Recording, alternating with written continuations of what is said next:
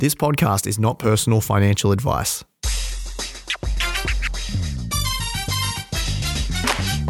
You're listening to the Aussie Firebug Podcast, the financial independence podcast for Australians.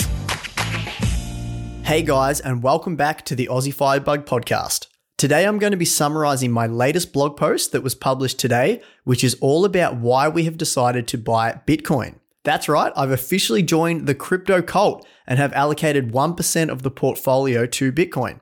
Today's summary is going to go over the reasons why I decided to make this move and how Bitcoin plays a part in our financial independence strategy. Let's get into it after a quick word from our sponsor. Today's episode is brought to you by our partners at Sharesight, the number one portfolio tracking tool for Aussie investors. Sharesight makes it ridiculously simple with automatic holdings updates, comprehensive tax and performance reporting, wrapped up in an easy to use, fully cloud based system. My favorite thing about using Sharesight is how easy it makes tax returns. Simply generate your tax report at the end of the financial year, and voila, you're done. And here's the best part it's 100% free for users that have under 10 holdings. If you have over 10 holdings and want to sign up, make sure you use my link to get the first four months for free. Head over to aussiefirebug.com forward slash sharesight to receive this special offer. Even if you're signing up to the free plan, using that link will score you four months for free if you ever decide to own more than 10 holdings within 60 days. Finish tax time with a click of a button using Sharesight by signing up today. That's aussiefirebug.com forward slash sharesight for your free four months. Okay, guys, first of all, I need to take you back a few years to really set the scene.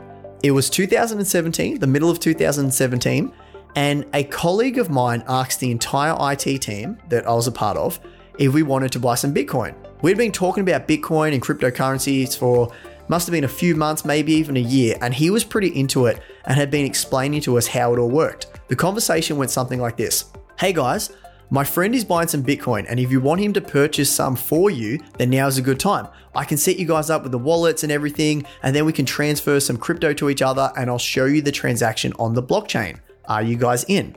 Now, you might think I'm a sporty, outgoing personality type, which is definitely true.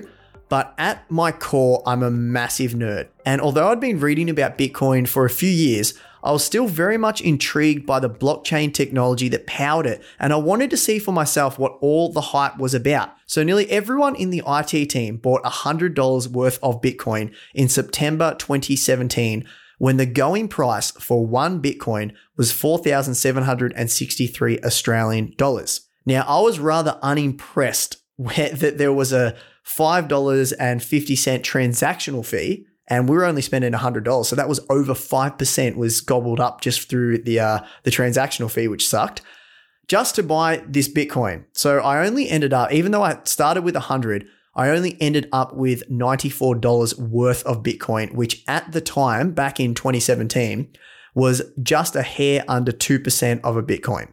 This was just a bit of fun to see how it all worked. We bought enough to muck around, but not enough to move the needle, or so I thought. The 2017 boom and bust. The next few months were crazy. We would come into the office each week, and the first point of call was to talk about the price of Bitcoin. It was skyrocketing. And 94 bucks had turned into 150 in a mere matter of weeks. And then it was 250 and then it was 450. And we all had a laugh that this was our ticket to early retirement. They didn't know about the Aussie Firebug blog at that point, And we were only a few weeks away from buying our Ferraris, Lamborghinis, and Teslas. Bitcoin peaked on the 16th of December 2017 at 25,506 Australian dollars. And our initial investment of $94 had turned into 510 in less than 3 months. Now, I understand that it wasn't a lot of money because our initial investment was so low, but the return on investment was out of this world. Everything is hard to quantify if you don't have a point of reference. I understood that even though we'd only made 400 odd dollars, the rate of return over that short period of time with zero effort was likely never to be repeated again in my lifetime. And then came the crash. Our tiny slither of Bitcoin, which was valued at $510 in December 2017, plummeted back down to earth and bottomed out at $96 a year later in December 2018. This was my first taste of the Bitcoin roller coaster everyone talks about post crash and general feelings. A few of the guys in the team had actually sold their Bitcoin at around 450 to 500 bucks, which was pretty much the peak in 2017. So they were very happy. But I never had any intention of selling mine. First and foremost, I was curious about the technology. However, I had lots of reservations about the practicality of Bitcoin as a currency.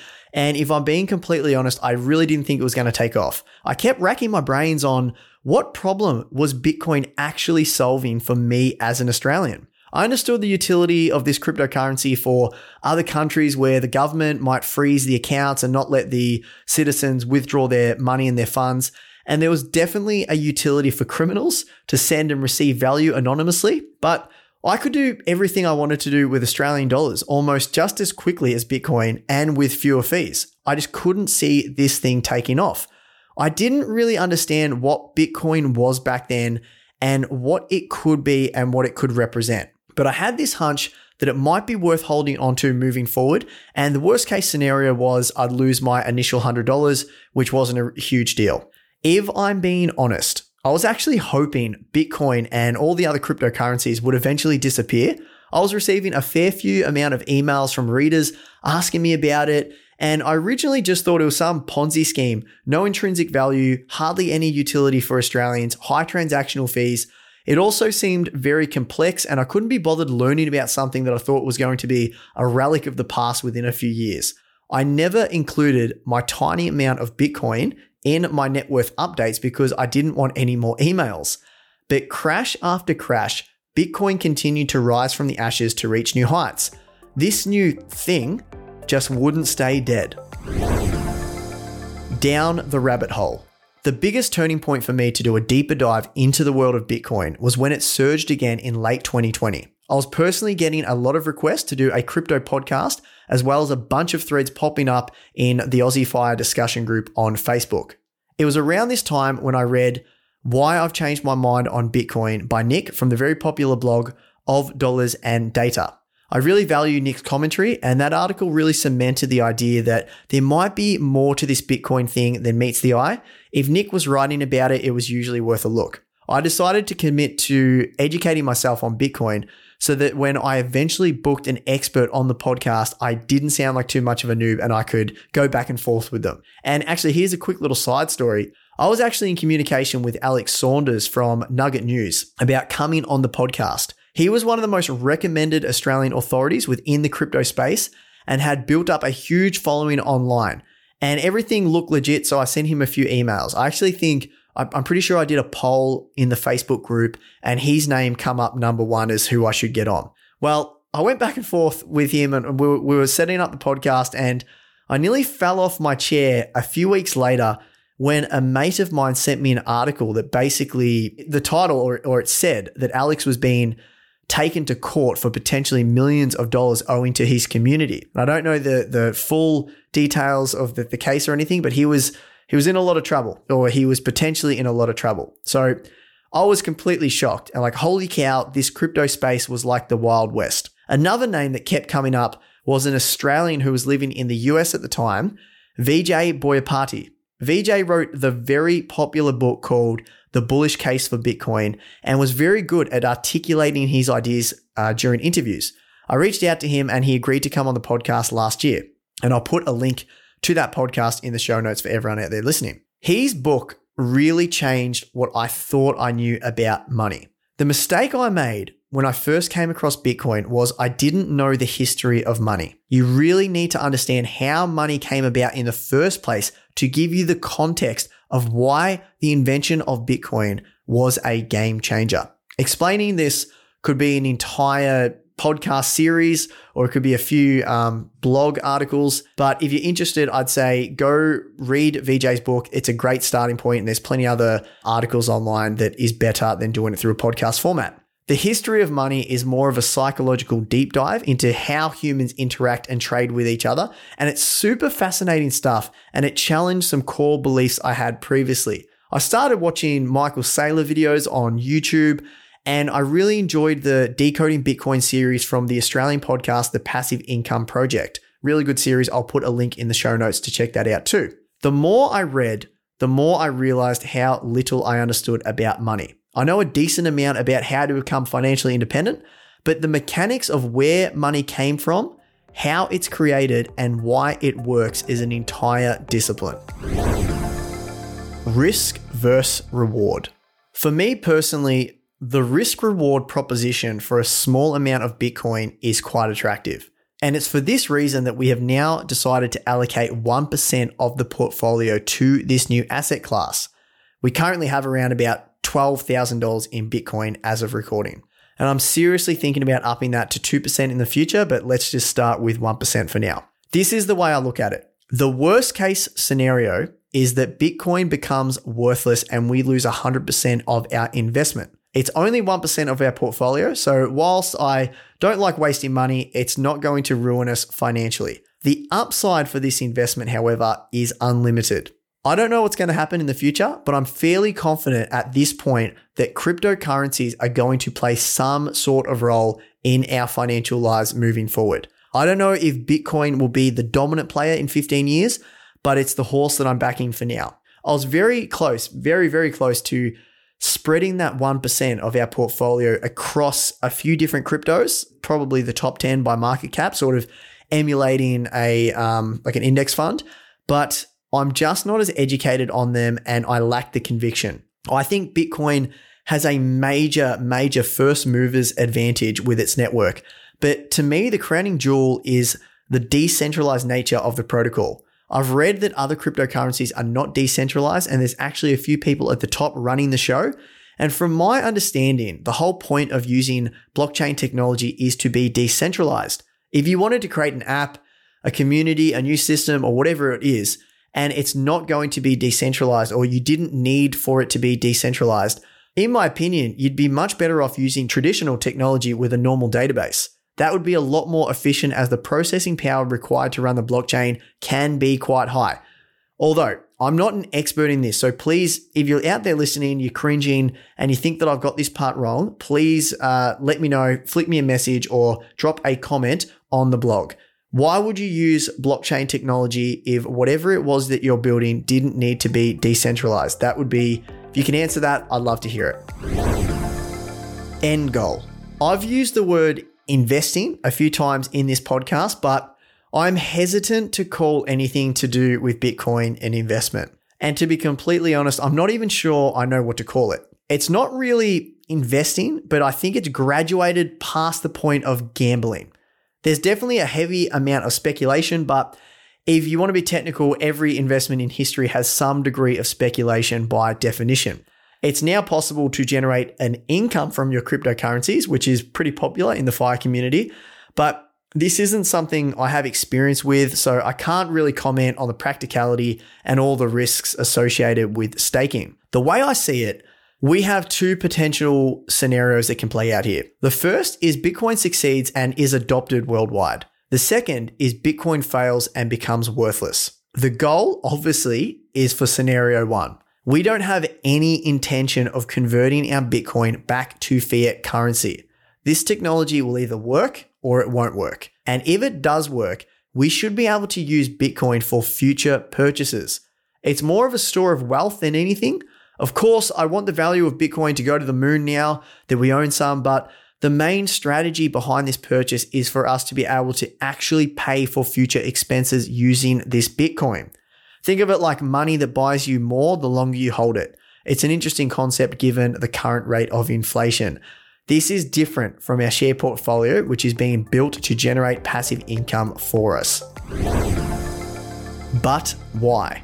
You might be asking, if I'm already living a great semi retired life and I'm on track to reach full financial independence within the next few years, why would I bother with Bitcoin at all? And that is a fantastic question. Let me give you a few reasons. First of all, I'm interested in the technology and personally get satisfaction from participating. Second, I've concluded that the upside of Bitcoin succeeding far outweighs the downside of it failing given a small allocation within our portfolio.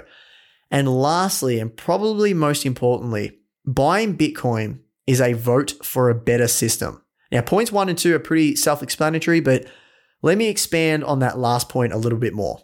When I was trying to think of the utility of Bitcoin back in 2017, I didn't really understand how inflation worked and how it is used by the government. Now, I'm not an expert, so I'm not going to try to pretend I know all the complexities of our financial system, but it doesn't take a rocket scientist to know that inflation is rising in Australia. Your dollars are buying less each year, even factoring in wage growth. I don't think that's a controversial statement. It's pretty, you know, everyone's feeling it. I'm pretty sure it's in the data as well. One of the main problems with the way our democracy works is that the politicians are incentivized to be short sighted. They're constantly slapping on band aids rather than actually fixing the problem. An obvious example of this is how much money has been created over the last few years. But this quick sugar hit doesn't come for free. Someone always has to pay the bill at the end of the day. And all this printing has started to come back to bite us in the ass. Inflation is a hidden tax. People hardly even know it's happening. But make no mistake about it, high inflation without wage growth means you're losing purchasing power. Your hard earned dollars are becoming less useful, and the rate at which they depreciate is out of your control. Now, this could just be me here, but I don't like the fact that short sighted politicians are happy to fire up the money printer at the expense of fiscally responsible savers that have built up a safety net. Is it too hard for them to maybe tighten their belts a bit in bad times? Why does it seem like every solution these days is to start making it rain at the first sign of the economy slowing down? I'm not saying I have all the answers. I'm just pointing out that the relentless drive for continuous growth is punishing responsible savers through the debasement of our currency and rewarding speculators loading up on cheap debt. The more money that is created, the less purchasing power we all have. Bitcoin flips this narrative the amount of Bitcoin that can be created is set in stone, or actually in code technically. It cannot be changed. Part of me wants this experiment with cryptocurrencies to succeed because I think it presents a superior financial system that can't be screwed with by corruption and greed, both of which are unfortunately innate traits of human beings. Converting my fiat currency to Bitcoin is a vote for a better system, in my opinion. Conclusion. Well, there you go, guys. We're officially in the crypto game. I mean, technically, we have been since 2017, but it wasn't a lot, so maybe we don't count that. I've really enjoyed learning about Bitcoin over the past few years, but it was the history of money that really caught my attention. I find it absolutely fascinating how humans created and used money in past generations, and I think the history of money is a prerequisite to fully understanding the utility of this new technology. Over the last two years, the risk and reward proposition has shifted for me personally, and I now consider a small amount of Bitcoin in a portfolio to be perfectly appropriate for any Australian looking to reach financial independence. Now, you'll be fine without it, of course, but I think we've reached the point where most people can rationalize someone having a small amount. This is a lot different from years gone by when a lot of well regarded, reasonable voices would have publicly shamed anyone who even thought about investing in cryptocurrencies. I must admit that I was secretly pretty judgy too when I seen people buy it back in the day. But we live and learn, and I can admit when I was wrong. And that's it, guys. That is the reason why we bought Bitcoin. I'd love to know what you guys think. Are you have you bought Bitcoin in the last couple of years? Are you thinking about buying it? Please leave me a comment either on the article or you can drop it in the Facebook group or send me an email. Are you starting to believe or do you still think this is a huge Ponzi scheme? That's the end of the podcast. And as always, if you're liking them, want me to make more, let me know what you guys want and or what you guys like and what you guys don't like um, in a review. That helps the podcast. That is it from me today. I'll see you on the next episode. Catch ya.